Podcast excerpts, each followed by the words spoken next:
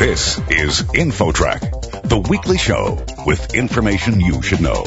Here's what's happening on this week's show. Getting stopped by the cops for drunk driving can not only get you arrested, but potentially harm your career. We'll have the story. If they see a DUI conviction and they're comparing you with another applicant who also meets the qualifications with no convictions, then you can imagine they're going to pick that applicant. Then, is the American education system colorblind? We'll talk to an expert who says major barriers are still in place for minority students at America's top universities. Education should be the great equalizer. And through this study, controlling for test score, we're demonstrating that equally qualified students are not ending up in the same places. Those two stories and much more are heading your way on this week's edition of InfoTrack. Our show begins right after this.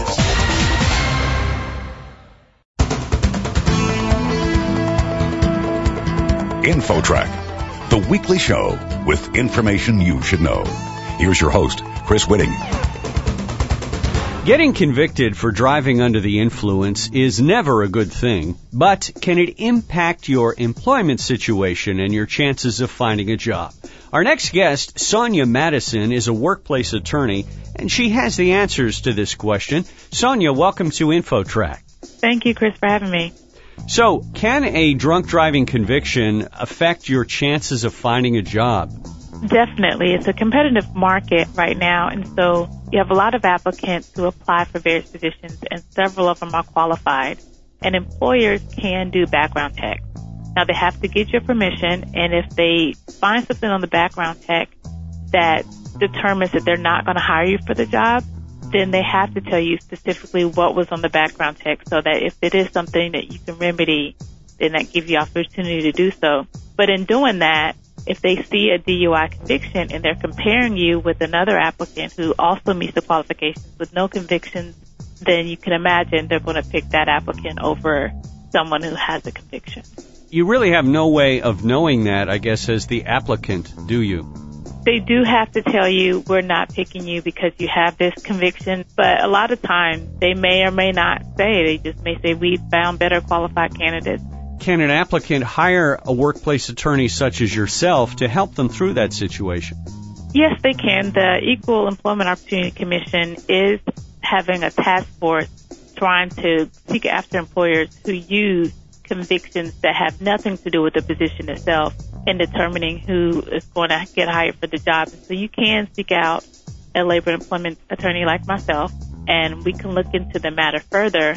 However, I would still warn applicants and employees. That's why it's really so important that you do try to maintain the letter of the law, because when you do put yourself in that position, I mean, legally, an employer can terminate you for having a conviction. The only recourse you may have is if they have this pattern of terminating a select group of people and using the fact that they have this conviction as their underlying reasoning.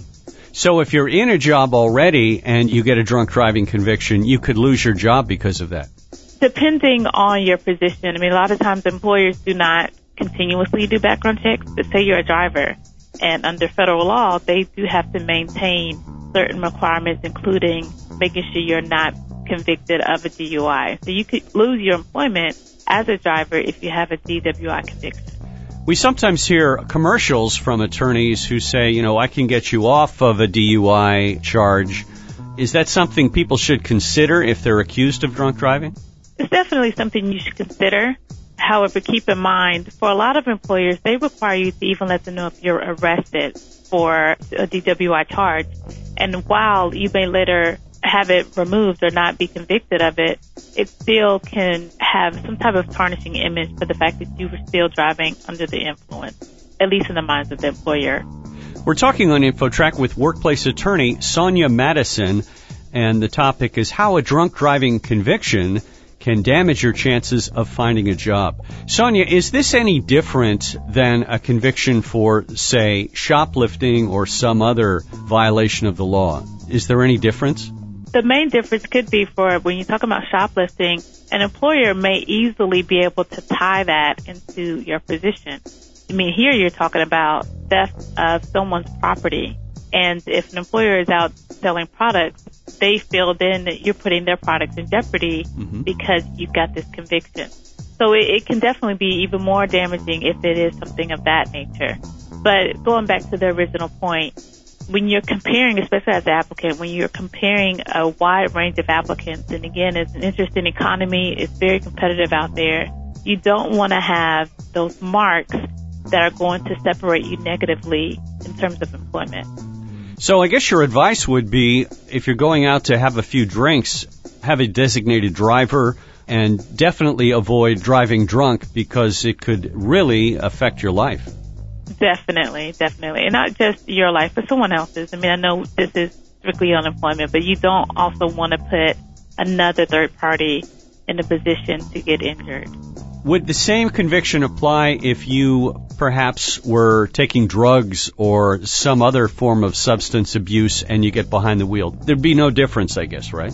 There'd be no difference. And I do think when you're talking about drugs, that is something that an employer can also do routine drug tests for. Drug tests aren't necessarily considered to be invasive in terms of like an unreasonable search and seizure because you can do it through urine analysis or some type of way that is not a medical procedure.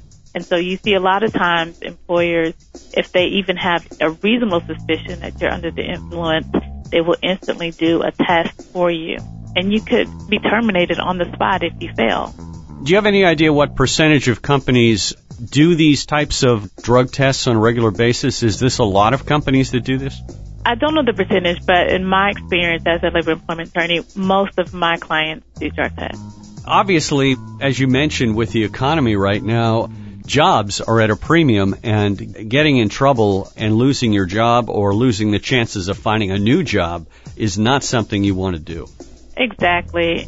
You don't want to put yourself in a position where you can't support yourself and you can't sustain yourself. And then when you're out in the market, especially after you've lost a job, you've then got to explain to your next potential employer why you lost the other job. Even if they don't see the conviction, one, if you don't mention it and they later see it, then they can get you for dishonesty. And then two, if you mention it, it puts you at a disadvantage to other applicants who don't have it. What advice would you have for someone who works at a company where there's a culture in the company of partying and going out after work and having a lot of drinks? How do you deal with that? Do you have any suggestions?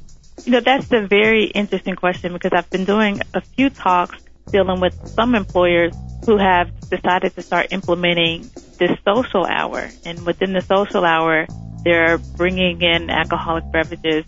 It's usually after hours, but it's for employees that have to work the long hours and are trying to blend in their work and their social life. And there are a lot of dangers in that because you do want to have a designated driver or someone who's responsible, who's not going to drink within the facility because workplace violence can break out. People tend to have a loose tongue when they're a little impaired. So my advice for someone who is either an applicant or someone who has issues with their drinking, they definitely need to make sure they have a friend or a colleague that can help them maintain accountability. Also, designated driver, very important. And just keep in mind, value and prioritize whether or not having employment is more important than those brief moments of impairment. Good advice from workplace attorney Sonia Madison, and you can learn more at her website, which is loopholes.com. Sonia, thanks so much for joining us today on InfoTrack. Thank you for having me. Education has been called the great equalizer, but are minority students still getting the short end of the stick on today's college campuses? That story, straight ahead. InfoTrack will be back right after this.